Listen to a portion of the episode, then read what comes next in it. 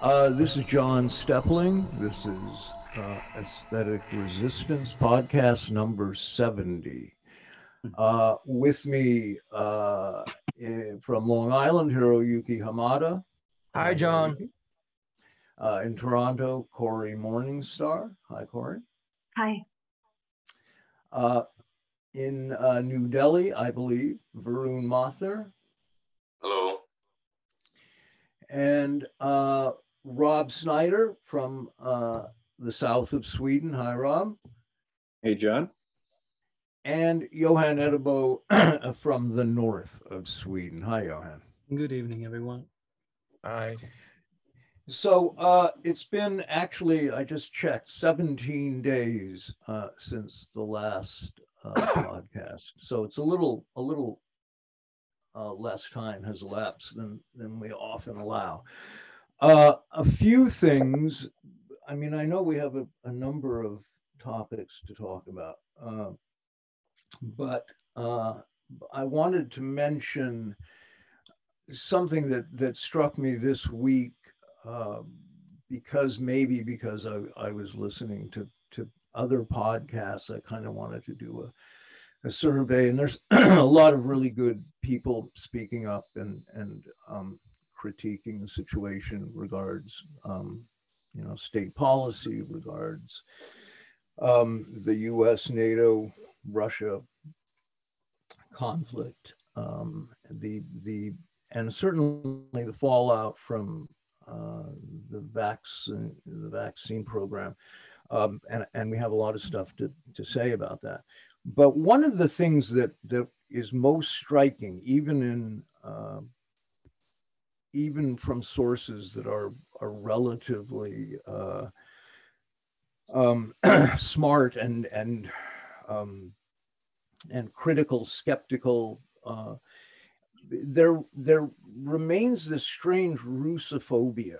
I mean, it it runs very deep in the West, and uh, there's a lot of reasons for it. And I don't want to get into a, a you know a terribly long uh, discussion about it, but even sources that are that understand that it is U.S. NATO aggression that is in play here. This is, was a, a proxy war to target Russia. The goal was regime change in Moscow. Um, there's there's uh, there remains a, a, strange distrust of Russia, and and the, the history of this is really interesting. I will I will provide some links. There's been some different people, historians have written about this, uh, but it but it is remarkable, and and certainly Hollywood and and popular media uh, have gone into overdrive. If if you watch um, new shows, it's it's really quite startling because now the the new seasons are you know about to begin. Some of them, some of the shows have have started, uh, and the villain is now Russia. It's it has it has switched from uh, Muslims and Chinese even to Russia. Russia is the villain du jour, and uh, uh, it is startling to see this stuff. I mean, it's funny because I was watching all kinds of stuff this week, and I watched a show that was several years old. um, that was one, because I, I kind of check in on these franchises and the, and the Criminal Minds franchise, which has been exported to, to South America, to China, to Hong Kong. I mean, India, there's versions of this show everywhere. Um, and uh, but but the, the, there was one that was a spin-off called Criminal Minds Beyond Borders about um, a fictional, needless to say, FBI unit that, that, that travels the world on a massive private jet, um, uh, leaving a huge carbon footprint, no doubt, um, on this private jet to rescue Americans um, who are in danger, as if the United States government cared about Americans in danger. But anyway, um, but they went to Cuba, and it was just, I mean, it was, you should almost watch it. It's it was hysterically funny actually but the the the climax included a short speech by by Gary Sinise, who's a deeply reactionary guy in real life. Um, and uh, he said, well, because somebody walked by and said something about Che Guevara. And Sinise said, ah, the greatest propaganda campaign in the history of the world. Fidel's right hand thug, a man who tortured and murdered millions of people. And I thought, what? he he tortured and murdered the entire population of Cuba. I mean,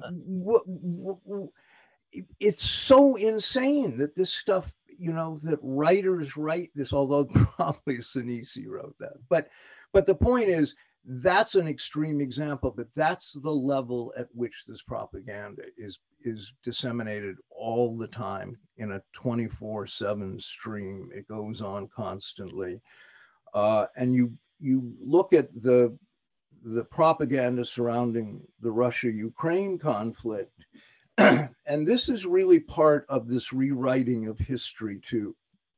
I mean, um, we've we've seen the Vietnam War, the revisionist documentaries about the Vietnam War. Now we're seeing that rewritten. We're seeing virtually everything rewritten. It's part of this unreality campaign, and and um, the history of the Second World War is certainly being uh, rewritten, and and part of the discussions of Ukraine and the, the, the painting of this as Russian imperialism and Russian aggression and so forth um, is just another is just another example of of this revisionism. Part of it is to um, there was a quote, a mem going around of an old Soviet general who said, "We stopped fascism, and Europe will never forgive us for it," um, which is a which is a great observation um, because it's true and. Uh, part of the revisionism in terms of Ukraine and Russia is the rehabilitation of fascism, of course. Um, although I think there is a Zelensky fatigue setting in for people now. Um, the, the, level of corruption and, and um, Zelensky's shutting down of opposition parties, imprisoning opposition leaders, uh, it, you know, is it's getting hard to hide at this point. But so he may be in for his own regime change at a certain point. But um, it doesn't matter. The the rewriting of history will continue in this. So when we're done, when we have, I want to read something at the very end of this podcast for you, apropos of this. Okay, um, Johan, do you want to start? You had a sure, bunch of I things. Can, I can start you off. You wanted some some numbers. I seem to recall because we spoke about how there are now data surfacing regarding a correlation between net excess mortality and the, the mass vaccinations, uh, which of course we, we knew all about that, but now, now hard data seem to be, irrefutable hard data seem to be surfacing. I can point you uh, off to uh, a guy named Igor Chudov and his Substack. He he's made a use of something called the Human Mortality Database. It's a public database with international inf- information on various countries and, and the numbers pertaining to, uh, to short-term mortality fluctuations he's been using. And, and uh, there, there, there's a clear correlation in mortality data between excess mortality and, and vaccinations. But of course, that's just like low-level general correlation. So, so there are a lot of potential confounding variables here. So so we need uh, uh, support in terms of, of uh, causal mechanics here but uh, you know there are lots of studies in that regard as well and a, and a recent paper on thailand came out i think a few weeks back which uh, which showed that three and a half percent of, of previously healthy young boys actually presented with uh, with evidence of, uh, of heart muscle injury after the uh, vaccinations, which is actually quite astonishing. I mean, that's like tens of thousands um, of a percent higher than, than the, the normal background level. There, there's another paper, though, uh, on Germany on the, the correlation between the mass vaccinations and excess mortality by by two guys, uh, goes by the name of Christof Kuhbandner and Matthias Reitzner, uh, who's made. Uh, uh, I'll make sure you link this paper at the the end of the podcast or something because they they've shown that there's a very tight correlation between the uh, introduction of the mass vaccinations and uh, excess mortality. Uh, astonishingly, or, or weird, for some weird reason, Sweden is the outlier and does not seem to show any any correlation between excess mortality and vaccinations here, but almost every other region and country does, it seems. Um, yeah, I I had seen that paper, and we'll we will link it. Um, and and of course, this is stuff that because there's a number of other um, um, articles and, and studies that are that are surfacing, but all of them are predictably invisible in mainstream media. Uh, yeah.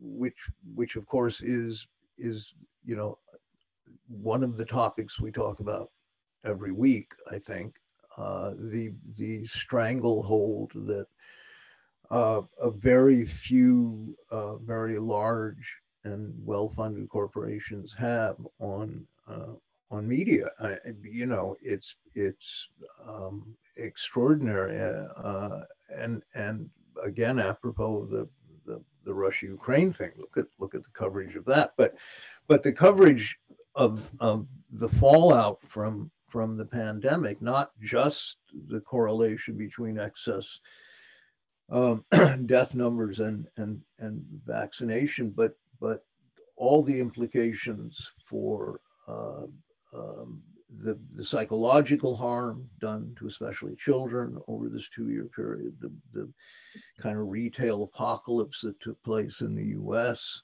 uh, the, the, all the small mom and pop stores that, that were bought up by big corporations, uh, and and uh, it it just is never talked about. I mean, there are a few isolated op-eds that that nobody reads, and uh, that's about it. If you if you turn on the evening news, I mean, I very rarely watch television news, but if you turn on CNN or MSNBC, or, I mean, it's just extraordinary. It's just extraordinary. Um, it's and and this is what's very hard to talk to people who don't exhibit any skepticism towards media, who accept the authority of powerful media, uh, there is this built-in belief that if you have millions and millions of viewers, there is somehow hmm. an oversight, a, a, a deity somewhere that provides oversight um, and and would stop them from you know outright lying. And of course, what they do is outright lie all the time. Anyway, um, Cory, did you? Where to begin? Okay, yeah. so, um, okay, hang on. Do you want me to talk about the the defibrillator market? Um, you can talk about anything you want. Okay, maybe I'll touch on that right now.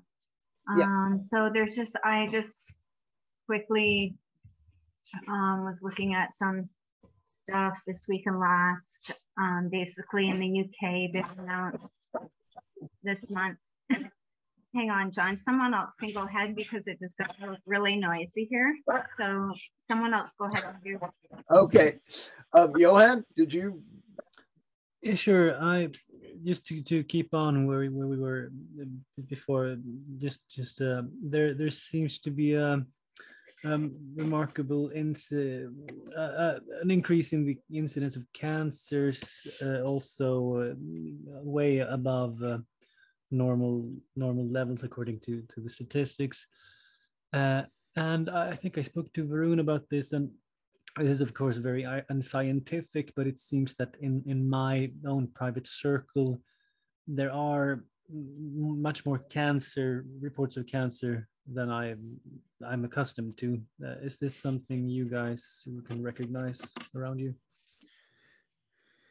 Yeah. Um, yeah, go ahead, Varun it's happening suddenly. Everybody's talking about this. And then um, some of the circles that I've been hanging out with over the last few months, they've started coming back to me because I've been harping on about this for two years. And now they're suddenly coming back to me and saying, man, it, it sounded like you were right because now suddenly I'm hearing of all these famous and everyday people who are suddenly very ill or who are dying, very healthy people who've taken the second shot or the third shot and they're suddenly either they've got, I mean, yeah, I've got two friends who've come to me saying that multiple people in their circles have hmm. now suddenly been diagnosed with cancer. So it's, and I think we were talking about this even last year to say that it's going to be really painful to watch this happen.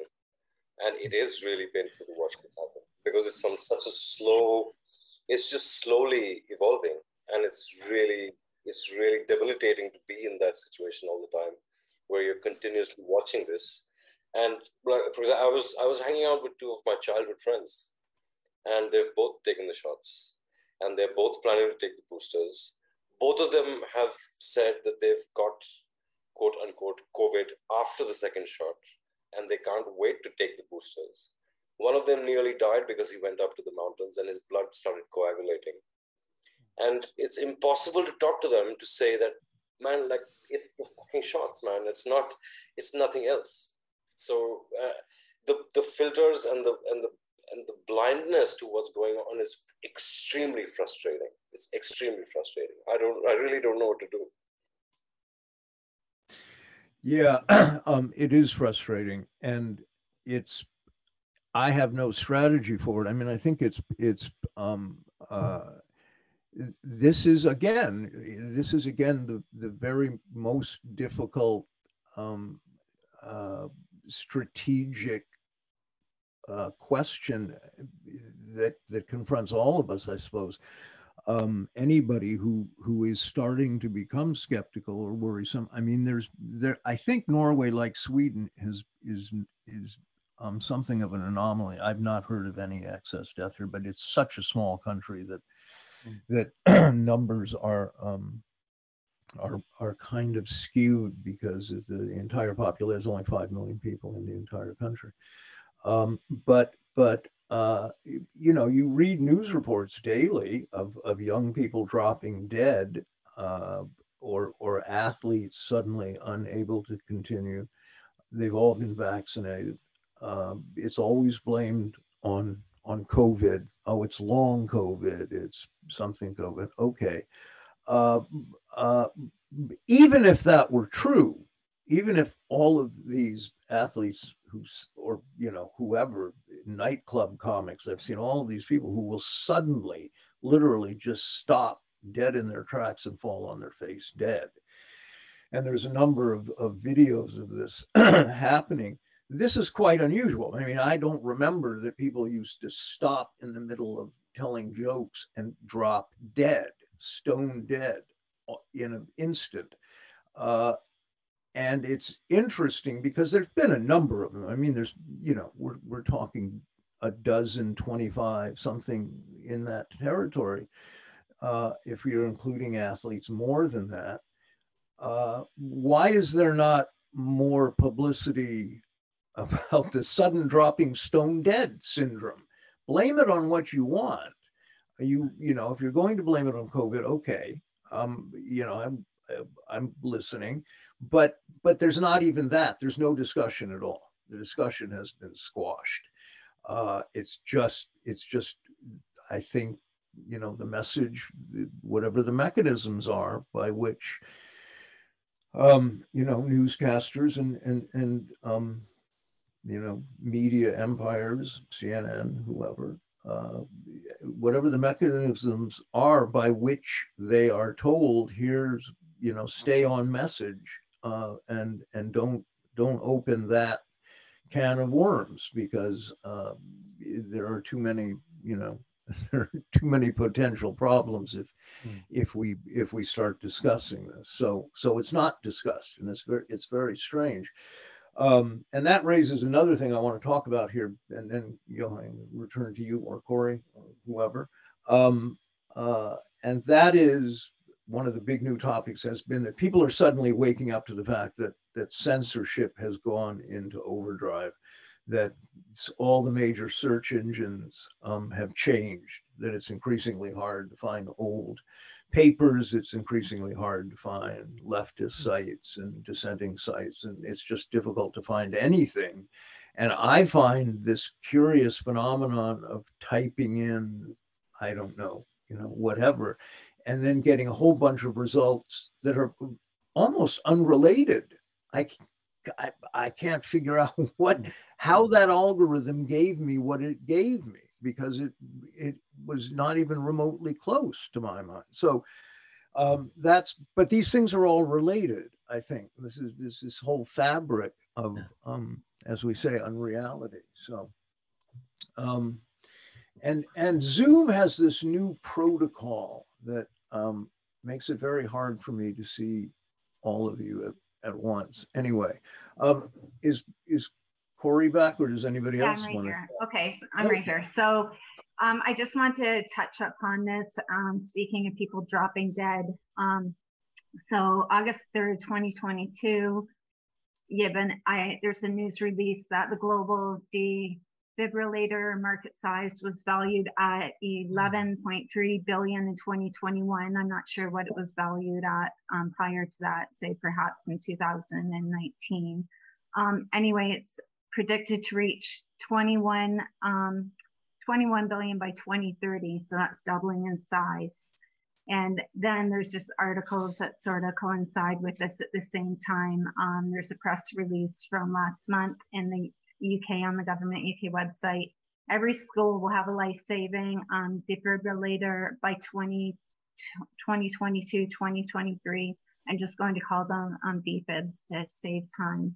It says stumbling over that word. Um, there's another one here in India. Um, they're putting they're putting um, the defib the defib monitors in metro stations at their busiest stations in India.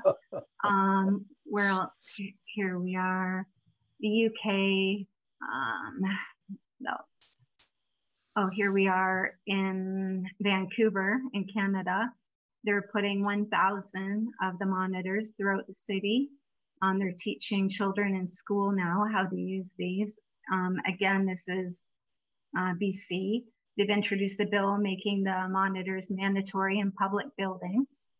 They're going to become mandatory, um, um, mandatory there. So it's just all of a sudden this huge surge in what now is a new market, right?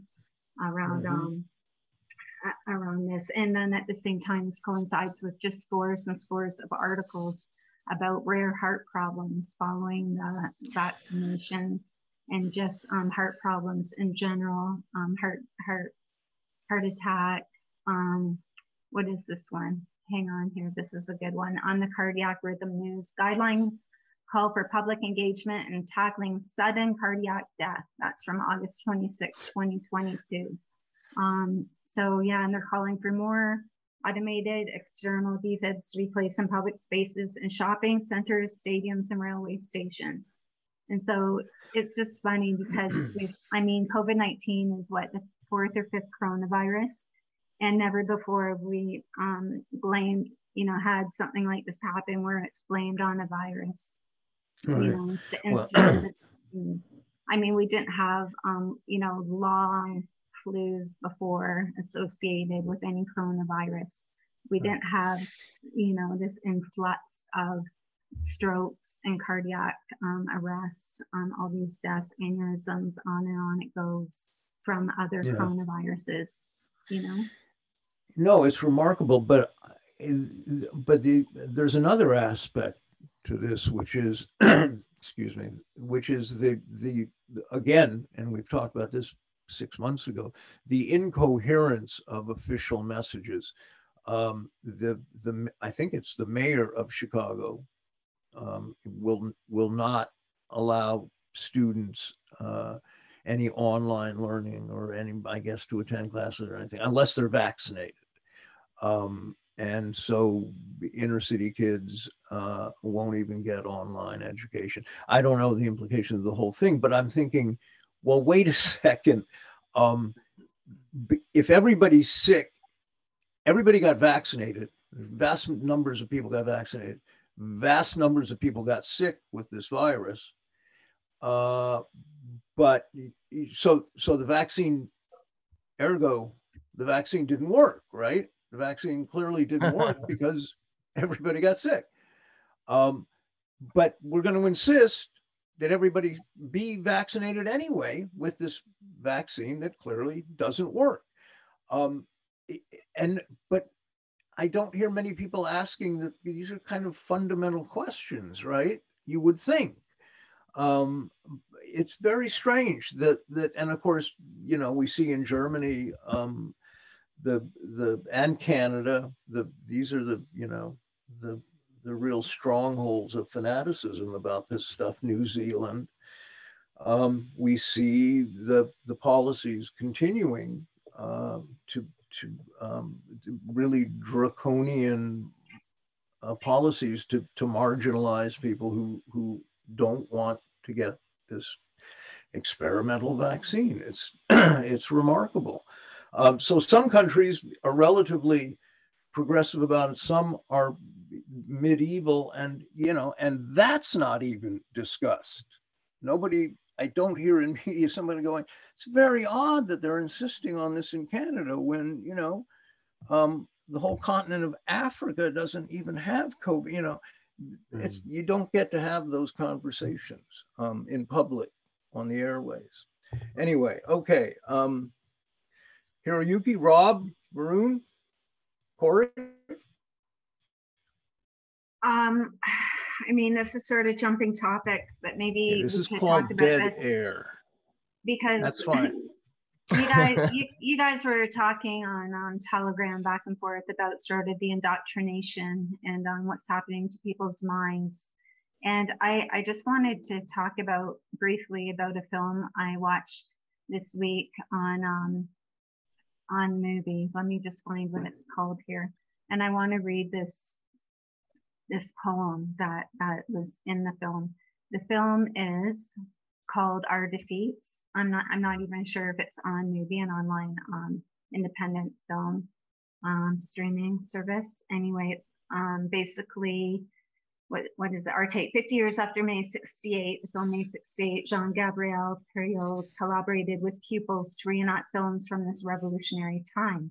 This ingenious exercise becomes a launching pad for wider reflections on the legacy of leftist ideals, providing an honest insight into a new generation's relationship with um, politics. I believe this came out in 2019, and it's just fascinating because of the questions he ask these students with no judgments and the you know and the answers that they give you know and and it's you know it basically these children you know, like you really see the homogenized not children they're young people you, you can just see how they've been you know how the whole class has been homogenized colonized indoctrinated and pacified and i just wanted to read this short little um, text that was in this documentary film by Henrik Heine. Do you know who that is, John?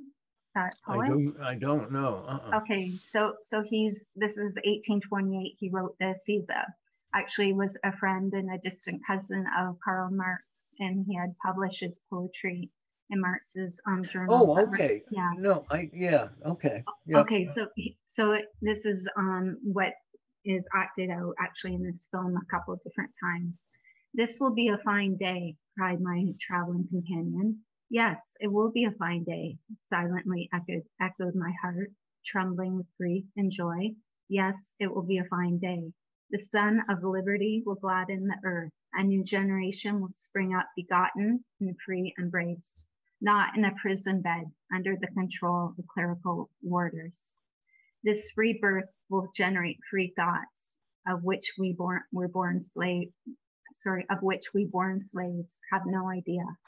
Oh, little will they imagine how terrible was the night in which we lived, and how cruel was our strife with terrible phantoms, gloomy owls, and hypocritical sinners. And so it's just sort of talking there about, obviously, about um, how we're, you know, so fully indoctrinated, and even more so today. And, you know, just a lot of the questions he puts forward to um, the youth, you know, about what was you know, um, widely held political ideals of the of the 60s are yeah. are completely gone, right? They're they're just not even there. And what's really interesting about the film though is as he um, spends this time with the youth and as he talks to them you know as young adults and um, you know engages in really important dialogue with them you can see them becoming how they how they're they sort of awaken to what he's talking about and become really really interested and you can just see how they've basically been left to their own um, devices and haven't been taught anything, right? Over the past, I'm not sure how long. I mean, people have been busy and the class struggle sort of became forgotten. And um, the children were left, you know, to be molded and shaped by corporate corporate domination.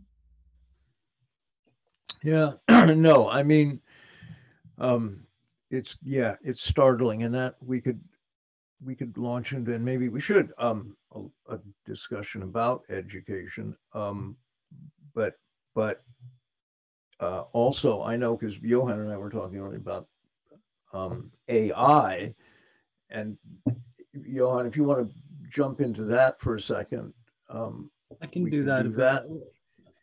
But I don't get. Yeah, but whoever else wants. Lag. I think I think Varun might have wanted to say something uh, just a minute ago. Yeah, just briefly, I think. I mean, even with the statistics that that are that you, for example, all the links that you've provided for um, increased mortality because of the because of the shots. The the problem is that when when I present these kind of things to people, it's impossible for them to believe any of it because they're so hooked on to what's on CNN, BBC, and so on and so forth. And then that that it's not even out in the public in this in that sense and that's what's really scary is that it's all happening while people are living through it and they're still not being able to see it they conflate it with um, covid rather than looking at it in a way where it is only a result of the shots that all these right. defibrillators are on the streets and in malls and and you know like I, I don't think I, I keep asking people this question is that just recall your 40, 50, 60 years of life and think of a time when you've seen so many sportsmen or sportswomen dying. Mm-hmm. And there is, they don't have an answer to that, but they still refuse to read any of this kind of research, you know? So yeah, I just wanted to say that, yeah.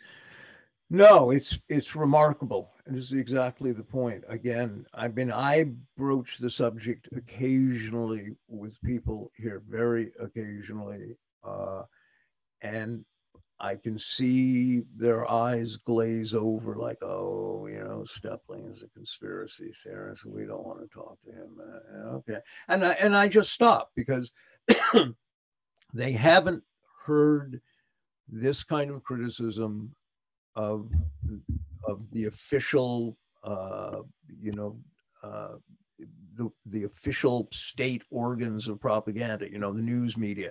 If they don't hear it there, if they don't hear it from their politicians, then they don't believe it, and they don't. And criticism is de facto immediately conspiracy theory, or you're a crackpot, or maybe worse, a crazy Marxist of some sort.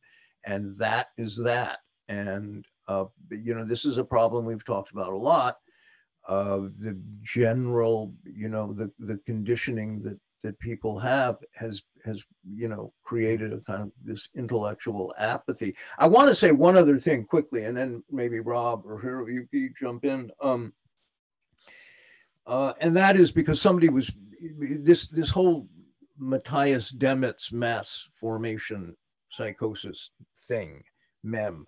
Um, is being trotted out all the time.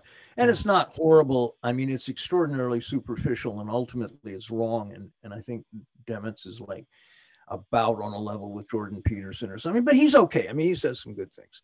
Um, but but but he's become one of the go-to sources for people who are a little bit skeptical and critical. Anyway, I was having a conversation and somebody said people, you know, everybody is just in this psychosis. And I said, well, I want to point out that around the world, there were massive protests against vac- mandatory vaccination.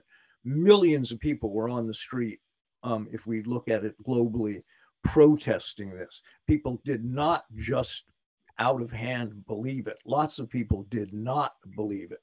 Now, it would be interesting to break down the belief, disbelief um, uh, demographics by class, because I suspect um, the more educated, white, and affluent uh, class were the biggest believers and cheerleaders for this. Um, but but the point being that there were there was massive numbers of people who were hugely skeptical and were not sheep and were not fooled for a second. You know, just as we're seeing finally, you know, the pro farmer protests in in the Netherlands and so forth. We we'll get to that anyway. Yeah, Rob. Well, I I guess a long time coming. I well, I guess since at least two, 2016, but it, you know, even before, I, I, I, I, it's been a complete mystery to me why. it's one thing to to believe, you know, that generally speaking, I turn on the news at night uh, or whenever it's 20, Jesus, it's it's we're way past 1979 now, so the news is 24 hours a day.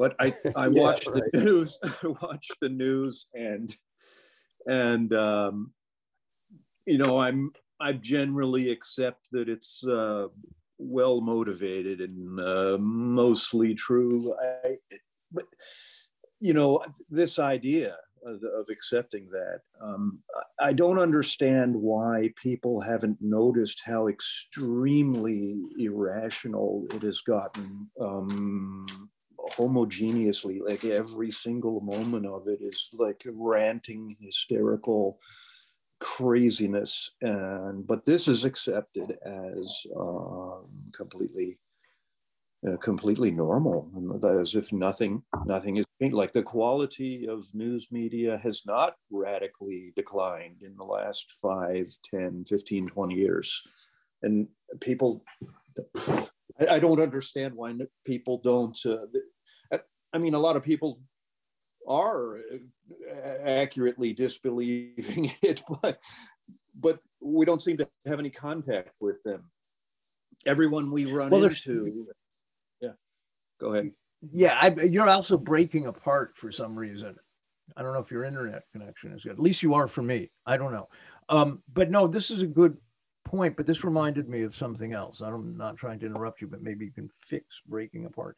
Um, uh, and and I was thinking back to when William Buckley debated Vidal and William Buckley, you know, you know, arch crypto Nazi Buckley. Uh, but there was a there was a a level of you know um, um, respect and and uh, people were articulate and and Gore Vidal you, know was remarkable in in that encounter for example.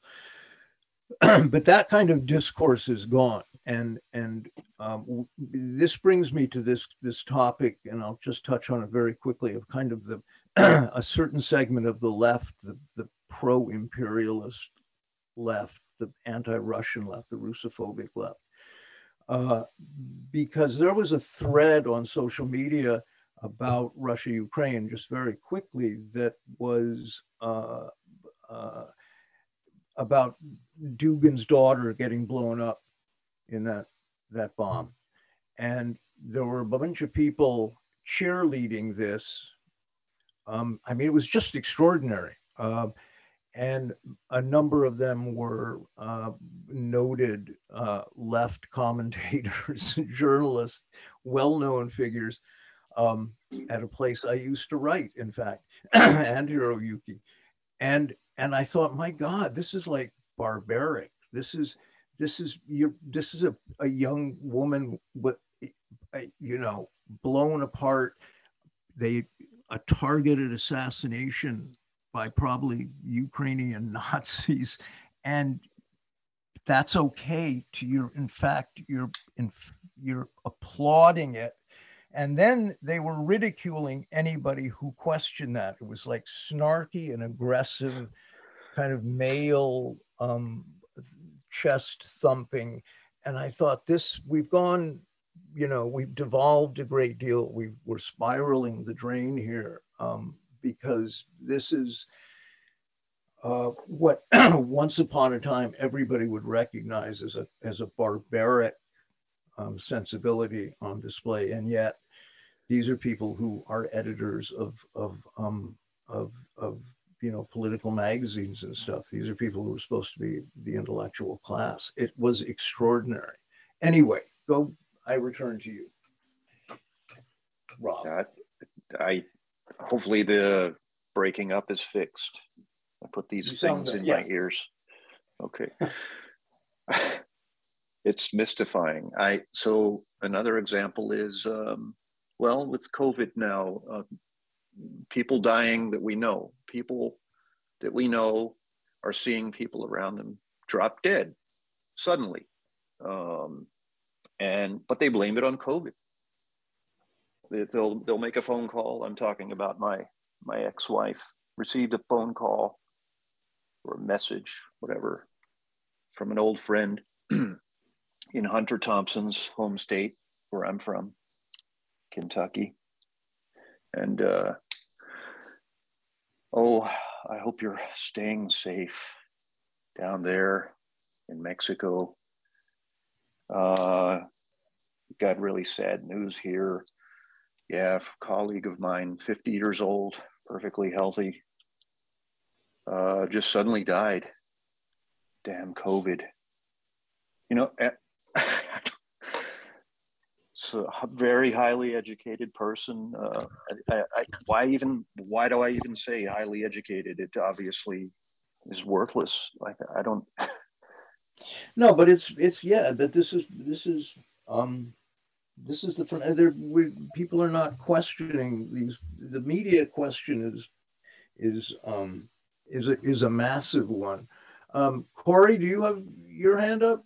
Yeah, I have another. You were speaking of mystery, so I have a new mystery here. So on the health info base of the Canadian government that I've been following for a couple years now from the beginning, um, the deceased in Canada with COVID, not from COVID, as of August 26, 22 for ages 0 to 11 for some some reason, I mean, the last screenshot I have is from the end of March, and the number before stayed at around 23 for that, and that's terminal illness with COVID.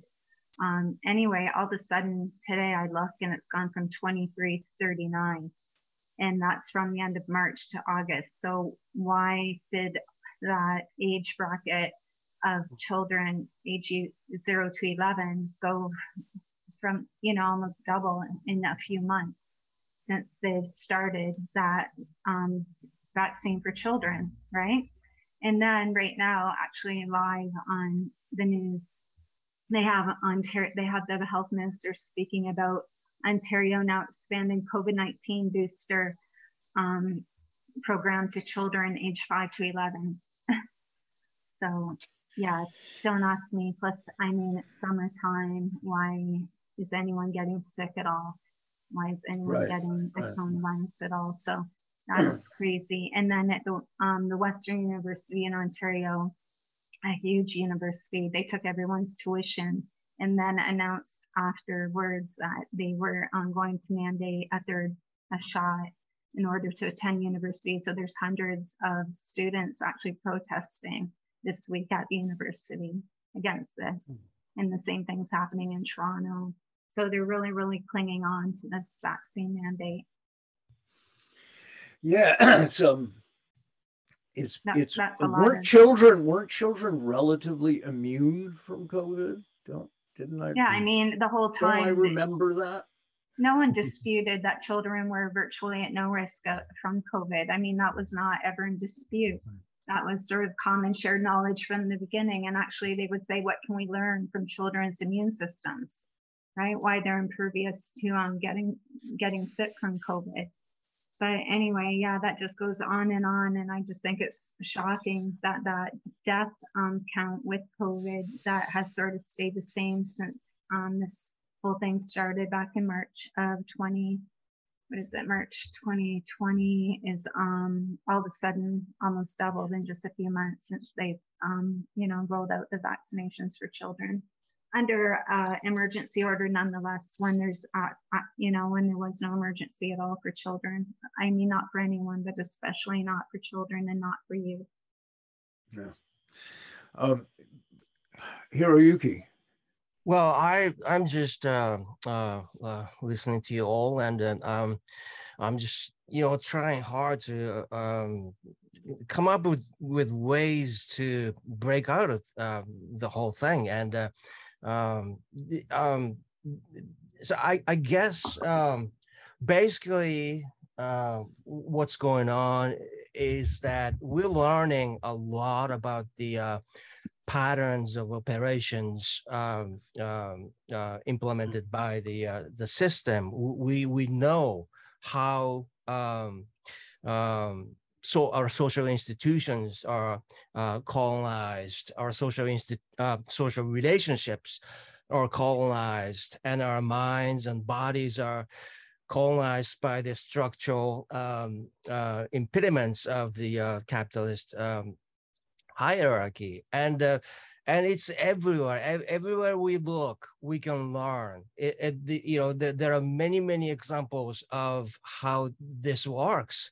So, you know, for one thing, this is a great time to learn about uh, the capitalist system, and uh, um, and I think uh, one thing we can do is reestablish uh, uh, our social relations based on uh, who we are, what's important to us, not uh, for the uh, capitalist institutions. And another thing is uh, reestablishment of um, social institutions that actually, um, which are based on the interests of the, the, the people. And uh, both has to uh, have to go together. And the fact that we're learning about all these things, uh, that has to go together.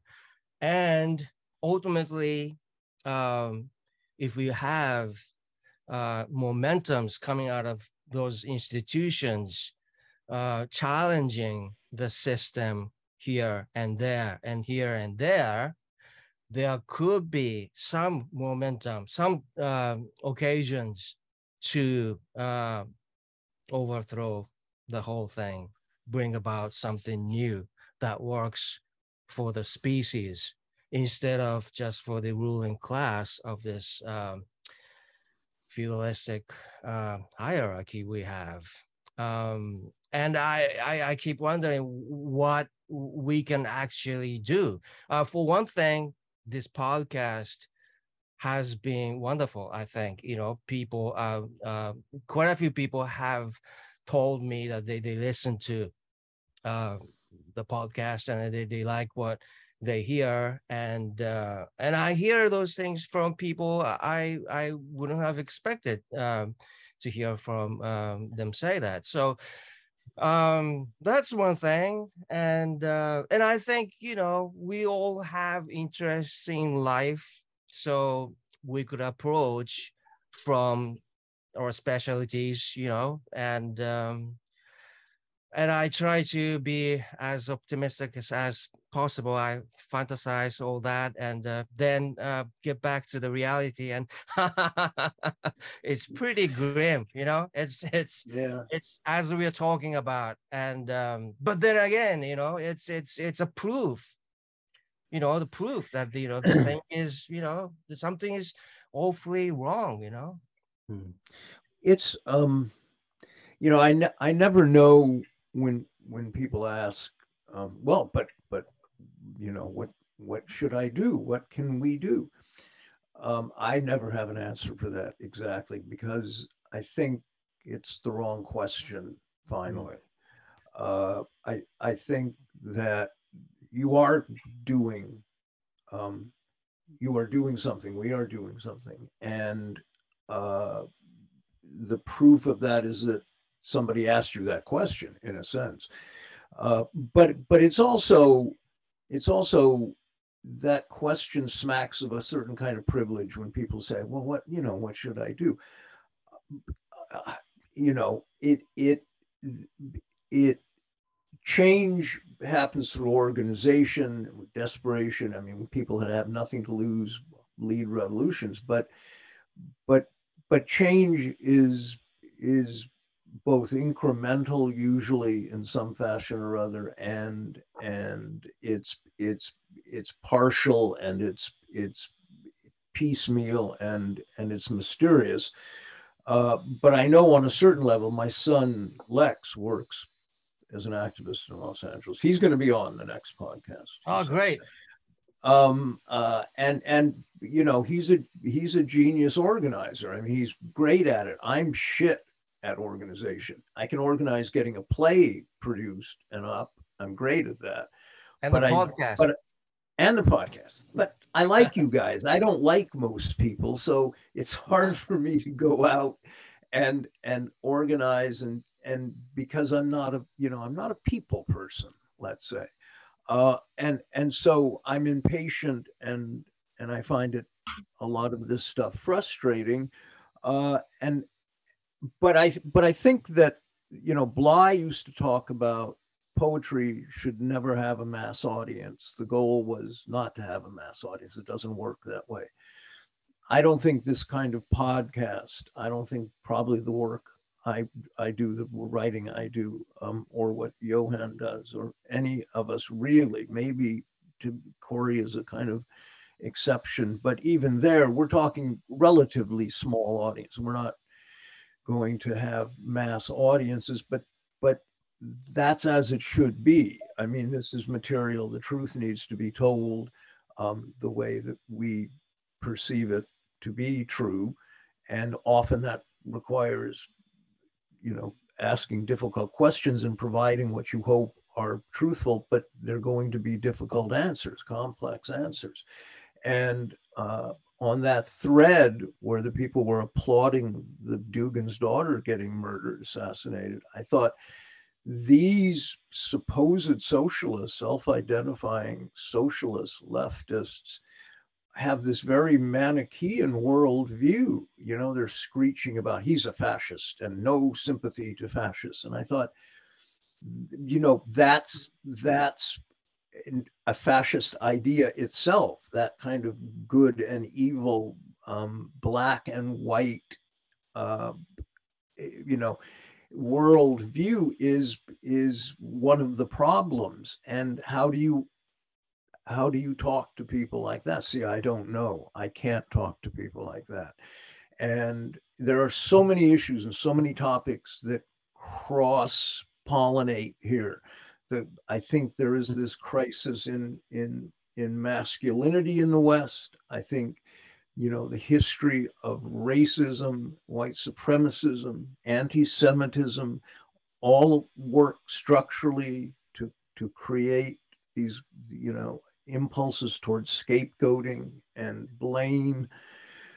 Um, and and there, I think those things are important to tweeze apart and to write about and to analyze. But millions of people are not going to want to read that. So we're at a stage where we're several generations into a screen habituated populace that has been greatly dumbed down. But you know, as I said at the beginning, I don't think all hope is lost. Millions of people are on the street protesting. So, you know, maybe it's maybe it's um, it shouldn't be looked at as hopeless. Uh, but but there are problems. There are problems. Okay, uh, there are a couple of hands. Rob and then Cory. Thought about. Um, can you hear me? Yeah. I, I hate to mention it, the name again. Uh, Rachel Maddow um, has a really outsized impact on millions of people.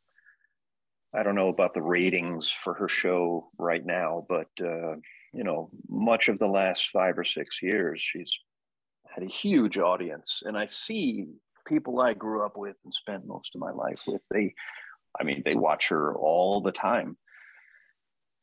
You know, uh, family and friends, or former friends, former family they they and i myself i'm speaking as a person who long time ago like early 2000s noticed because i'm i'm addicted to mass media i used to be but i i never look at it anymore but when I do accidentally run into it, it's horrifying.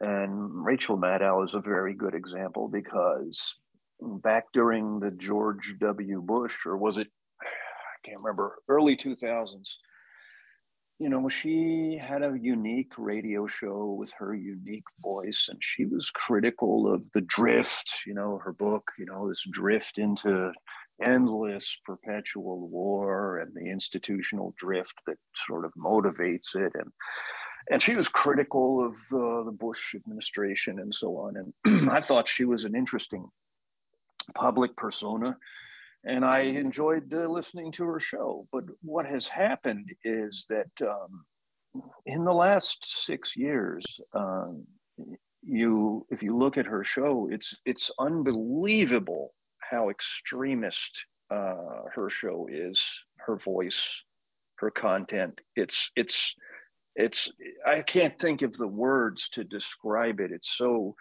insane, and I think since it has such an impact on so many people, maybe it should be directly addressed, right? I'm I don't know if anybody's doing that. I mean, occasionally you see a meme making fun of her, but uh, I mean, my God, and you just listen to the ideas that she conveys, and it's psychotic. And it, maybe we you could somehow address it aesthetically and and get people to look just prop their eyelids open with toothpicks and force them to look at it as it really is and the effect it has on them somehow. This is my wish. I don't know. Yeah, yeah. Um, I'm I'm sort of Zoom changed their um, their protocols and and I get lost here. So I'm I apologize if I'm very slow getting to people. Um, Cory, did you have your hand up? Yeah, I just want to bring this up before I forget about it. Um, I know I'm sort of jumping around here with the topics, but I just wanted to mention that on the same Canadian website with all the deaths with COVID, um, in the age bracket from 12 years of age to 19, uh, the death to date in Canada, which is 38 million people, is 22. Um, the age bracket 20 to 29 is 142. The age bracket 30 to 39 is 331. So that's um, I think just under 500 in total. And then I just want to um, talk about how the opioid um,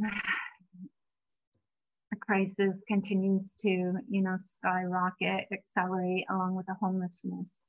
And in 2021 alone in Canada, we had almost 8,000 um, overdoses, and that's one every 40 minutes in Canada. And so if you look at that compared to the deaths with COVID, you know, it, it's just unbelievable how how the one thing can be can take, you know, precedence over everything in the world basically.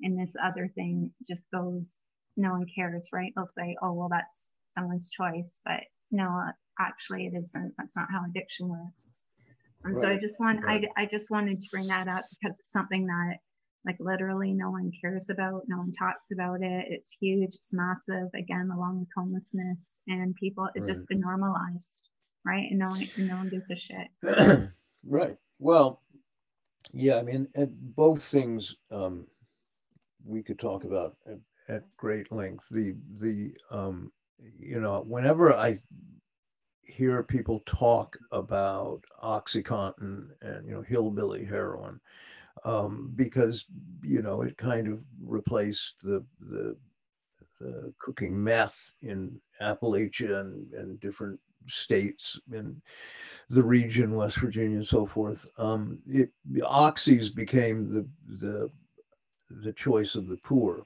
um, uh, and and poor whites especially were hit with with oxy addiction. Um, but it reminds me also of the steroid debates. In both cases, you want to ask why why was so much oxy manufactured? Why was so why are so many steroids manufactured, anabolic steroids? The medical uses for anabolic steroids, I've probably said this before, the medical uses are minuscule, very, very few. Um, uh, it, it, uh, in the ones that, the medical uses that exist for burn victims and, and um, children who are growing too slowly, stunted. Um, children, uh, there are now better treatments than um, anabolic steroids, but but you know the the pharmaceutical houses continue to produce massive amounts. Why? Because there's a huge, massive black market for it and gray market for it.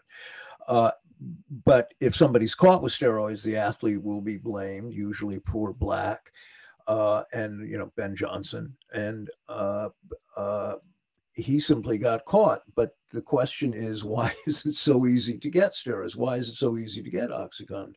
Um, you can go to any urgent care center in any big city in America, walk in and say you threw your back out, uh, and I can hardly walk. I need some painkillers, and they will they will give you a bottle of a hundred or something.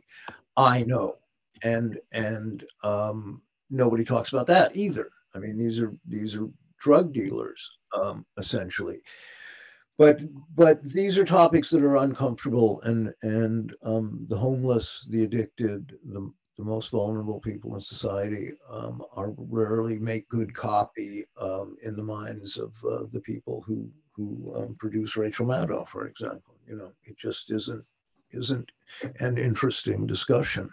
Um, what the U.S. is going to do with the homeless is is a whole interesting question because because the levels now are apocalyptic.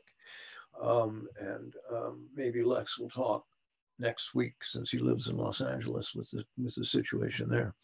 Um, okay, um, Varun, Johan.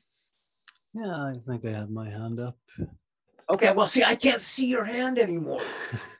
my tiny Zoom, yellow man. hand. Yeah. It's yellow on my end. Okay, I liked those little blue hands. Now they're big yellow hands, and I can't see them because they get all. Well, never mind okay. that.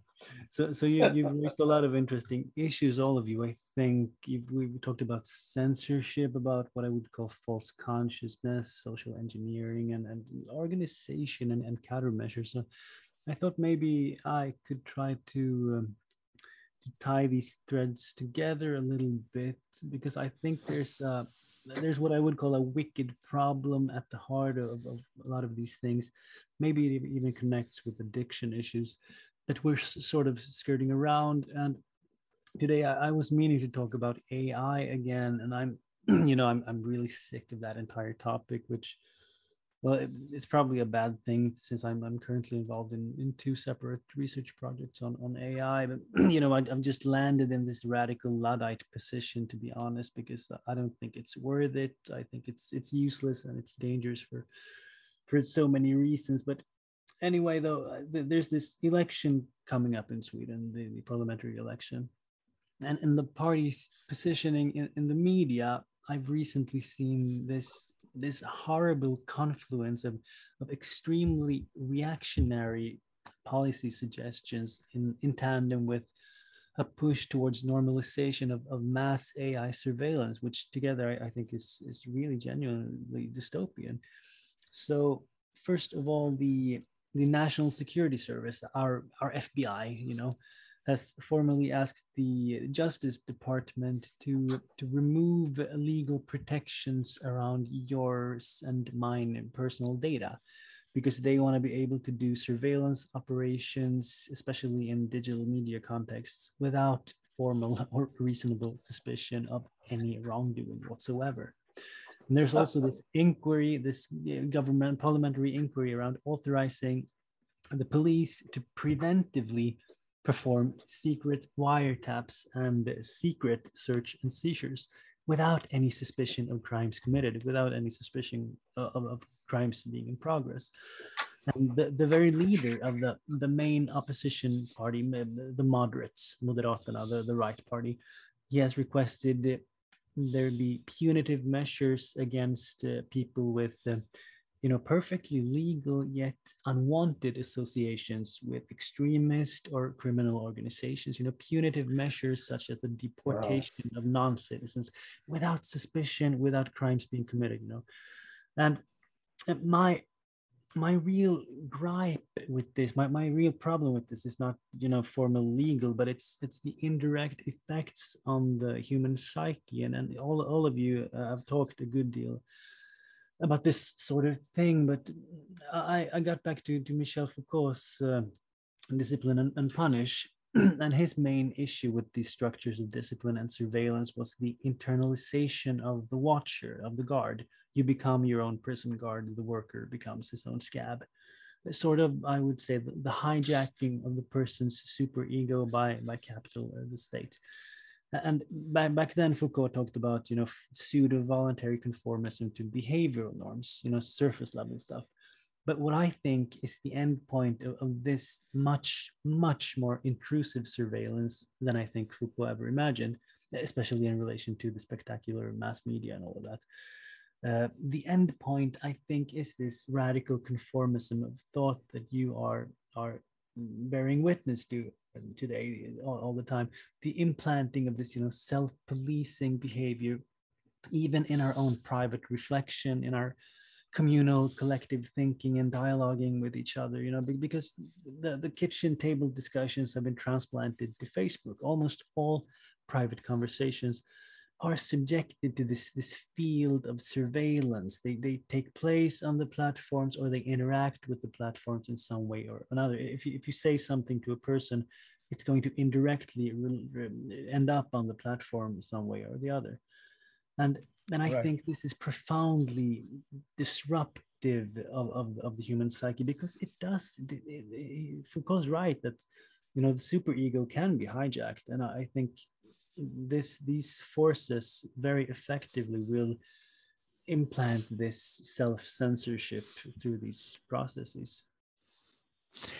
Um, I think I think this is a you know an important topic, and I mean obviously I've written some about this and, and as have you and and um, you know different theorists have, have posited that all that is left if we're talking in freudian terms is a is an incredibly sadistic superego hmm. um, that the ego has shrunk to nothing. I mean, Russell Jacoby, the much neglected Russell Jacoby, wrote about this 30 years ago. Um, the, the beginnings of, of this trend, and I and I think it's it's true now.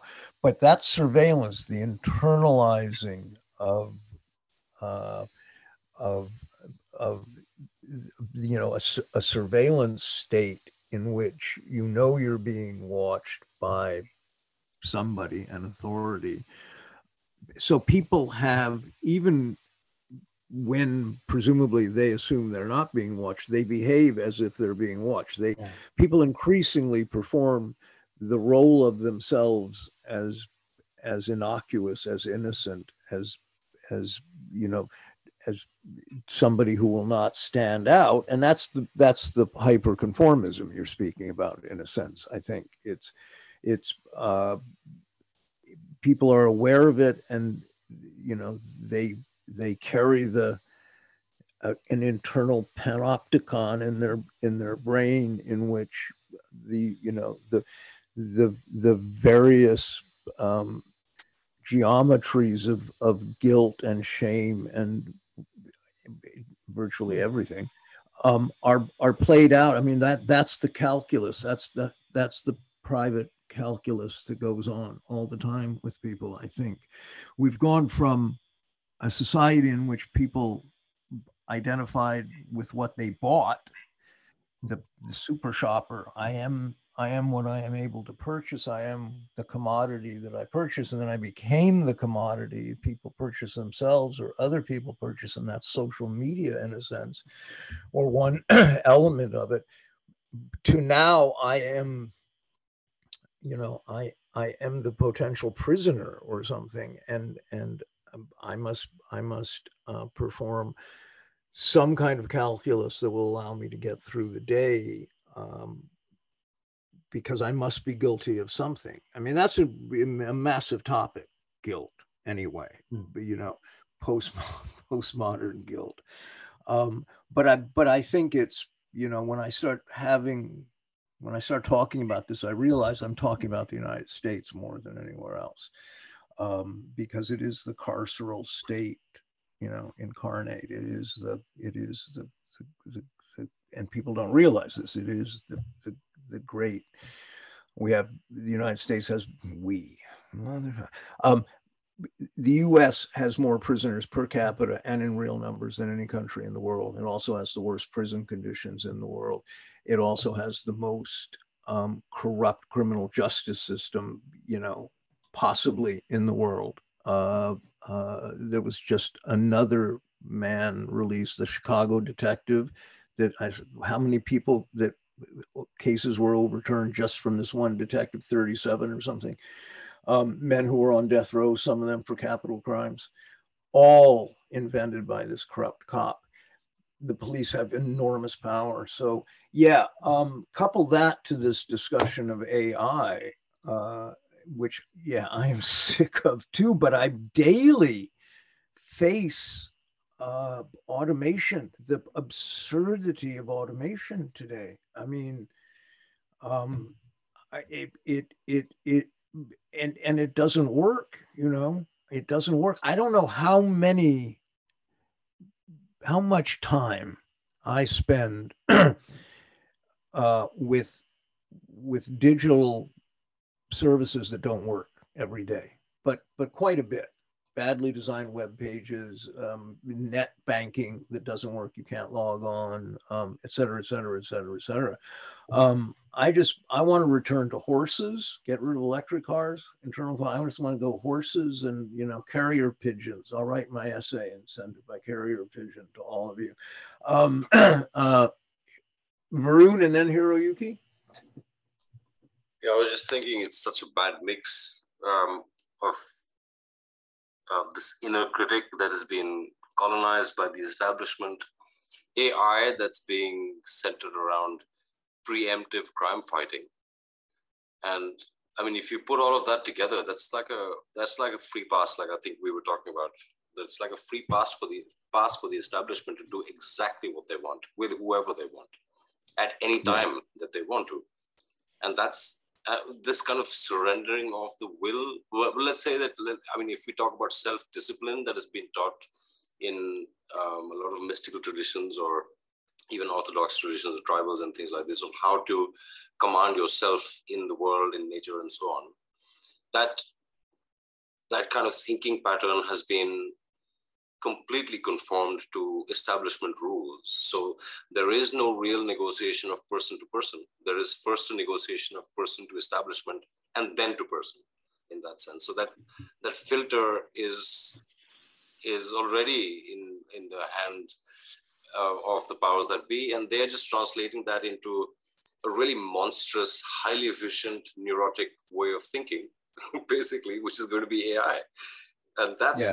and like and we've been i think uh, just add one thing we we've spoken about this is that it actually doesn't work and that's actually even a lot scarier than if it actually did work efficiently right like that's yeah, that's yeah. really scary to think about well i think we were talking earlier uh, on on messenger i guess it was a telegram or one of the um uh, about uh, influencers, the invention of influencers and the mm-hmm. transitory nature of influencers. They come and they go, and that in some sense they have replaced, um, in, in, in many traditional religions, it's almost in a sense, you know, for Tibetan Buddhists, they, they have replaced the dakinis or something, you know, we have an influencer. It's transitory and empty, but but that that is that is their role in a sense and it there's nothing else. I mean the system has has worked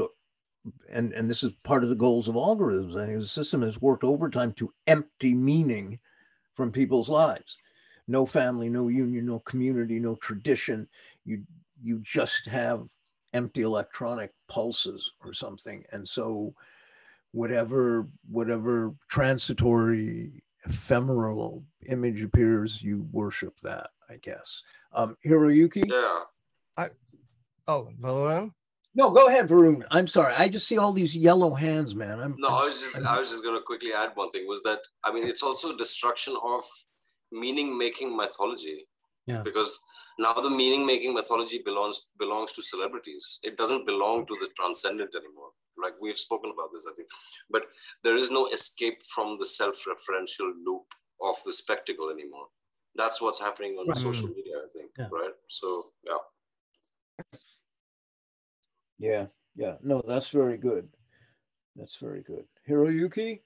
Well, I just wanted to repeat that uh, what Johan and uh, uh, John uh, were saying. Uh, the uh, the the how the authority has been um, internalized, and we've talked about this topic over and over. And um, it, it's it's really profound that we have digitalization digitalization of ourselves uh, that prompts uh, this condition. It uh, internalizes authority and the commodification of the people. This also does the same thing, and also incarceration.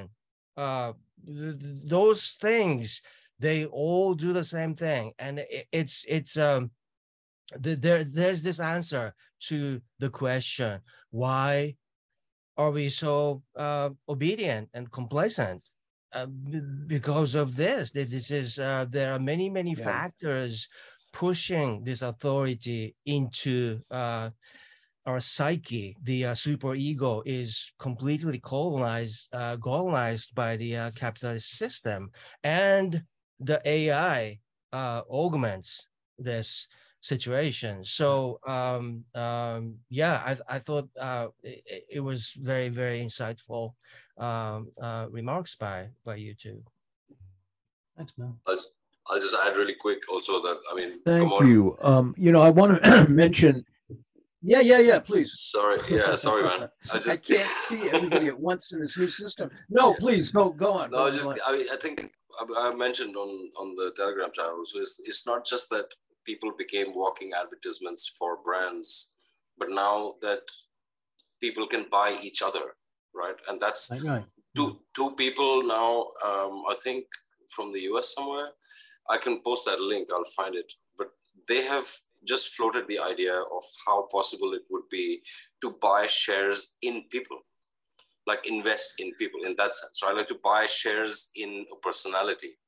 And these two tech bros are kind of floating that idea. And that is i mean i think that it doesn't i don't know how worse it gets from that point where you're saying okay now you can you know i don't understand where you go from that to be honest yeah. um, let me raise yeah. my hand okay that's okay. what you have to do you have to say i'm raising my hand Steppling okay Go Is it my turn? Oh, thanks, Matt. So, so, I mean, yeah, yeah, this is very insightful, I think, because you know the there is some sort of symbolic surveillance in the very presence of spectacular mass media because it constitutes reality as something we primarily access through media. And I think the institution of the influencer is important here. You know, the role of the media personality as both commodity and and ideal for for young children to to grow up and, and become and the thing is to, connect back to what John said earlier, if if you internalize this experience of surveillance into everyday communications, to talking to friends and and, and family, and and furthermore, then also into your own internal dialogue, which is always you know predicated on the form and and character of the communication you know the experience, then you know the experience of guilt and shame will come to be associated with thoughts and ideas that you come to connect to to to um, well wrong think and a key reason that this is even possible is precisely as, as Varun says, because the tools for meaning making have been appropriated by capital, by the system. So there is no leverage to, to, to break apart this, this panopticon that's being, being constructed. um, I'm going to provide in the link uh, the links when, when we post this. Um, Bernard, a link to Bernard Harcourt's book on um, algorithms and policing, the case against it. It's it's really excellent, and he teaches, I think, at Columbia. I'm not sure, but it's a very good book, and exactly about the the problems um, one can see looming uh, in the future. Okay, um, uh, Rob, you have your hand up. See. I I saw it. I have yeah. to scroll yeah, yeah. to spot people. Okay, Rob, and then we're gonna have like final thoughts or something, maybe. Okay. Okay. Uh, this AI.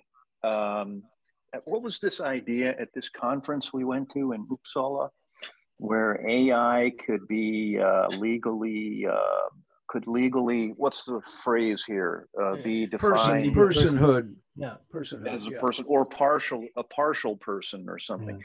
And if that's the case like should the ai then be mandated to be jabbed and wear a mask uh, but particularly you know, if it travels um, you know that probably somebody will will will find a way to suggest that actually. I mean, um, and I just uh, okay. Uh, just to um, follow, um, follow. Oh, could yeah. I just follow on that real quick? Um, you know, we all grew up with um, this relationship to drug dealing.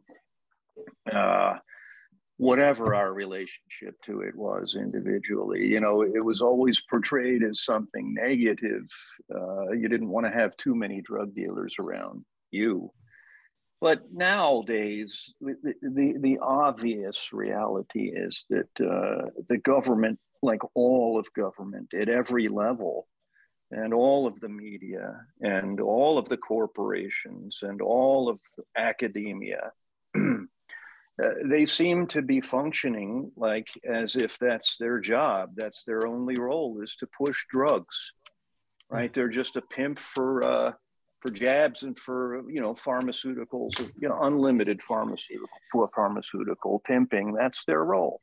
But you know uh, that's that's not even that's not enough now. Uh, so back to the AI thing. So I grew up in this uh, you know my in my working life whatever uh, designing you know I was in the building design and construction field and in the mid to late 90s I got into this tech, you know, obsession with because I had tools in software that let me do really to me they were delightful things. I could I could make digital models of buildings that we were designing and then I could like spill simulated light into them and let them you you could literally figuratively that is uh, bounce photons of light around in space and illuminate these things, right? So the idea there was it was attractive, you know, but now I look at people in this field and I see what they're talking about on, say, LinkedIn, where I follow these conversations. And it's all the use of tech now has gotten to this point. They'll show a photograph of a pile of some junk that somebody uh, dumped in a field, let's say some 50 year old window sashes that somebody just dumped uh, unauthorized, right, and improperly. And the discussion is gee, if we had a digital twin of absolutely every component of everything that is ever used by anyone for any purpose, then if you ever see some illegal dumping, then the police could be called and somebody could be arrested. And this would be a great thing. And we should all spend our lives now making sure that everything has a digital twin. Every component is mapped and tracked forever. So you, we could be in a world where if, you know, some 30 year old paint can gets thrown away and ends up somewhere and somebody sees it, the cops come and take you away. And that would be this is the ultimate use of technology. So I'm ready to just throw it all, throw all of these devices away. This may be the last time I talk to you, right? And uh, just forget all of this. But I think the thing that that I always come back to when when you know these kinds of discussions take place and these kinds of examples take place is um, how badly this stuff works. I mean, I just keep emphasizing that. My experience is that none of it works very well. Um, and there was a leading former, I think, FBI, um, pretty high ranking officer who was retired who said, Oh, yeah, um, facial recognition pretty much doesn't work at all unless you're standing still and staring at the camera. If you are moving and you know you get three quarters for two, of a face for two seconds, it simply doesn't work. It's akin to phrenology, flipping a coin. It doesn't work. Uh, but again, you know, Hollywood, Hollywood has built an entire reality that people accept as um, uh, as truthful um, around the infallibility of, of AI, the infallibility of technology, the character of the, the computer genius who solves all these problems magically as he types at his keyboard. Everything is solved by that new priest of the cybersphere. Um, okay, I want. I said I wanted to read a paragraph to you, uh, so I'm going to read it now, and um, and then you'll probably figure out who it is. But it's an interesting paragraph. So, quote: A point to be noted is that in this respect, Mr. Churchill and his friends, that's Winston Churchill, and his friends bear a striking resemblance to Hitler and his friends. Hitler began his work of unleashing war by proclaiming a race theory, declaring that only German speaking people constituted a superior nation. Mr. Churchill set out to unleash war with a race theory, asserting that only English speaking nations are superior nations, who were called upon to decide the destinies of the entire world. The German race theory led Hitler and his friends to the conclusion that the Germans, as the only superior nation, should rule over all other nations. The English race theory leads Mr. Churchill and his friends to the conclusion that the English speaking nations, as the only superior nations, should rule over the rest of the nations of the world. Actually, Mr. Churchill and his friends in Britain and the United States present to the non English speaking nations something in the nature of an ultimatum accept our rule voluntarily, and then all will be well. Otherwise, war is inevitable. But the nations shed their blood in the course of five years' fierce war for the sake of liberty and independence of their countries, and not in order to exchange the domination of the Hitlers for the domination of the Churchills. It is quite probable, accordingly, that the non-English speaking nations, which constitute the vast majority of the population of the world, will not agree to submit to a new slavery. Close quote. Okay, hmm. who was that?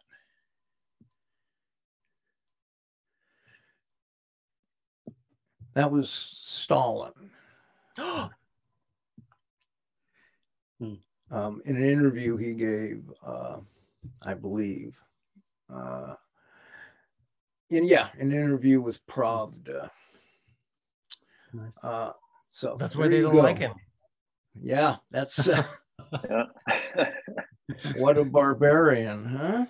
John, okay. I have, some, I have, something to follow up on that. It, it fits right in yes. about about what you were saying, which was I keep coming back and thinking about it all the time when you um, basically voiced um, where you opposed the totalitarian um, label as you know what everyone was using to describe um, everything happening anyway and it, it goes in with what you're saying here so this is from um, marxist.org it's a uh, it's written i think in 1984 reflections on anti-communism i was just reading it um, because of all the all the strange references now that we see today towards like Trudeau being a communist and everything else. Right. right. Let, let me just find it here. Give me one sec. Um, sorry, sorry, dead air, dead air, dead air, dead air, um, dead air. Okay, okay, one more. Where is it? Okay, next one. The totalitarian label is part of ideological warfare in another way as well, insofar as it covers both communist and fascist, fascist regimes and is thereby intended to suggest that they are very similar systems. More specifically, the suggestion is that communism and Nazism are more or less identical.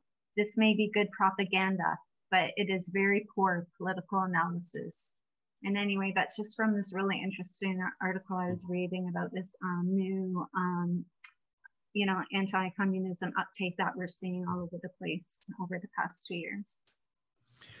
Yeah, um, that's great. And, you know, I, I should probably provide the link um, to the Enzo Traverso interview where he talks about the word totalitarian.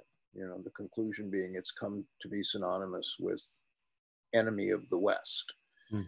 Um, and and but but he has a more nuanced take in that whole paragraph. Um, yeah, uh, you, we're seeing a proliferation, and I always wonder if these people are not psyops of some sort, a proliferation of an anti-communist left. Neil Oliver, um, um, uh, what's his name, Patrick, whatever his name is, I can never think of his last name. People who say very good things often. And then, you know, we have people like the amazing Polly and, and all of these odd people at the Academy of Ideas were like LaRoucheites or something, who knows what they are but they're they're slightly ominous and disturbing to me because they do say a lot of correct things, but they always have profoundly reactionary, anti-Marxist, anti-communist, anti-socialist um, conclusions, and they end up being positioning themselves as the enemy of an Evo Morales or a Fidel Castro or a Hugo Chavez or a Maduro or anybody. They that's the end point for those people, and and so I don't know what to do with them sometimes, um, in the great scheme of things. Okay, last thoughts quickly because this has been long. Hiroyuki. Well, I, I really think uh, I agree that the uh, the the we have we have we we hear that all the time anti-communist, anti-socialist um, uh, uh, rhetorics everywhere, and uh, I think it totally makes sense. Uh, you know, we we are bombarded with um, those options when we want options. So you know, and there's no options to uh, overthrow the whole thing. You know, the idea is totally demonized. And uh, so it, it, it, makes sense. And it, it's very frustrating that um, it, we keep you know running across that you know yeah yeah yeah no um parenti a long time ago had an article um, on the, the anti-communist left and you see it with the people at counterpunch now you see it as a, you know that that really are more concerned with what they term Russian imperialism, the non-existent Russian imperialism, than they are with U.S. imperialism. And somebody wrote a great piece, and I have to dig it up now, that said um, if if you don't take sides um, in the Russia-Ukraine conflict, it is de facto support for U.S. NATO for that side, and that's really the truth. If you if you if you don't get that, then your politics are you're very politically immature. I think okay, um, very quick last thoughts. Anybody, Cory, Johan? Yeah, I just, Okay, go ahead. Oh, everybody else. Don't all speak at once. go on, Johan. Go on. I'll, I'll finish. Okay, it's, it's a short quote which I would like to to view from um, on on the panopticism issue, and and I think there's a connection to propaganda here, and I I would be happy if you would would think about the connection because I think it's there, but I'm not sure exactly what it is. So here it goes. It's from Discipline and Punish by Foucault. Hence, the major effect of the panopticon to induce in the inmate a state of conscious and permanent visibility that assures the automatic functioning of power. So, to arrange things that the surveillance is permanent in its effects, even if it is discontinuous in its action, that the perfection of power should tend to render its actual exercise unnecessary that this architectural apparatus should be a machine for creating and sustaining a power relation independent of the person who exercises it. In short, that the inmates should be caught up in a power situation of which they themselves are the bearers. Thank you. Yeah, great. Varun? Yeah, I was just going to say, I think um, largely the arguments become how to rectify the system that becomes one conversation. And then like the people that you were naming before and i got thinking is that is it that we're trying to rectify the systems or are we supposed to be rectifying our relationships with society? Because what the expectations right now i think are that the systems that exist will allow us to keep the things the way they are in our own lives without shaking the boat. And mm. also help everybody else. But it can never work like that, I think. And in the sense that things have to change in personal lives. And that's a very difficult conversation to have with people generally, I think. Right. But but but that's but that's I mean that's very astute in a way. I mean you articulated that perfectly because that's when psychoanalysis traveled to the United States, it became an adjustment discipline. Mm. The, the, it, Freud wanted, and his circle wanted to relieve suffering. That was the, the you know, baseline. Um, when it got to the United States, the baseline was make your life work better. Yeah. Adjust, mm-hmm. adjust, yeah. and your life will work better. Yeah. So it was adjustment therapy, and that is where it has stayed largely. And mm. um, and and that I think is significant. Okay. Um, thank you, everybody. I just I can't. Uh, I've got to familiarize myself with Zoom again. Um, I got so confused tonight. Okay, thank you, uh, Cory Morningstar, Hiroyuki, Varun, Johan, and Rob. All of you guys, thank you so much. And um, thanks to Jack Littman in Los Angeles. As always, I want to thank Jessica Close, as always now. Um, for help with research. And um, and I'll see you guys all in a couple weeks, probably. Yeah. See you. Take care. Yep. Thank you, John. Thanks. Bye. Bye.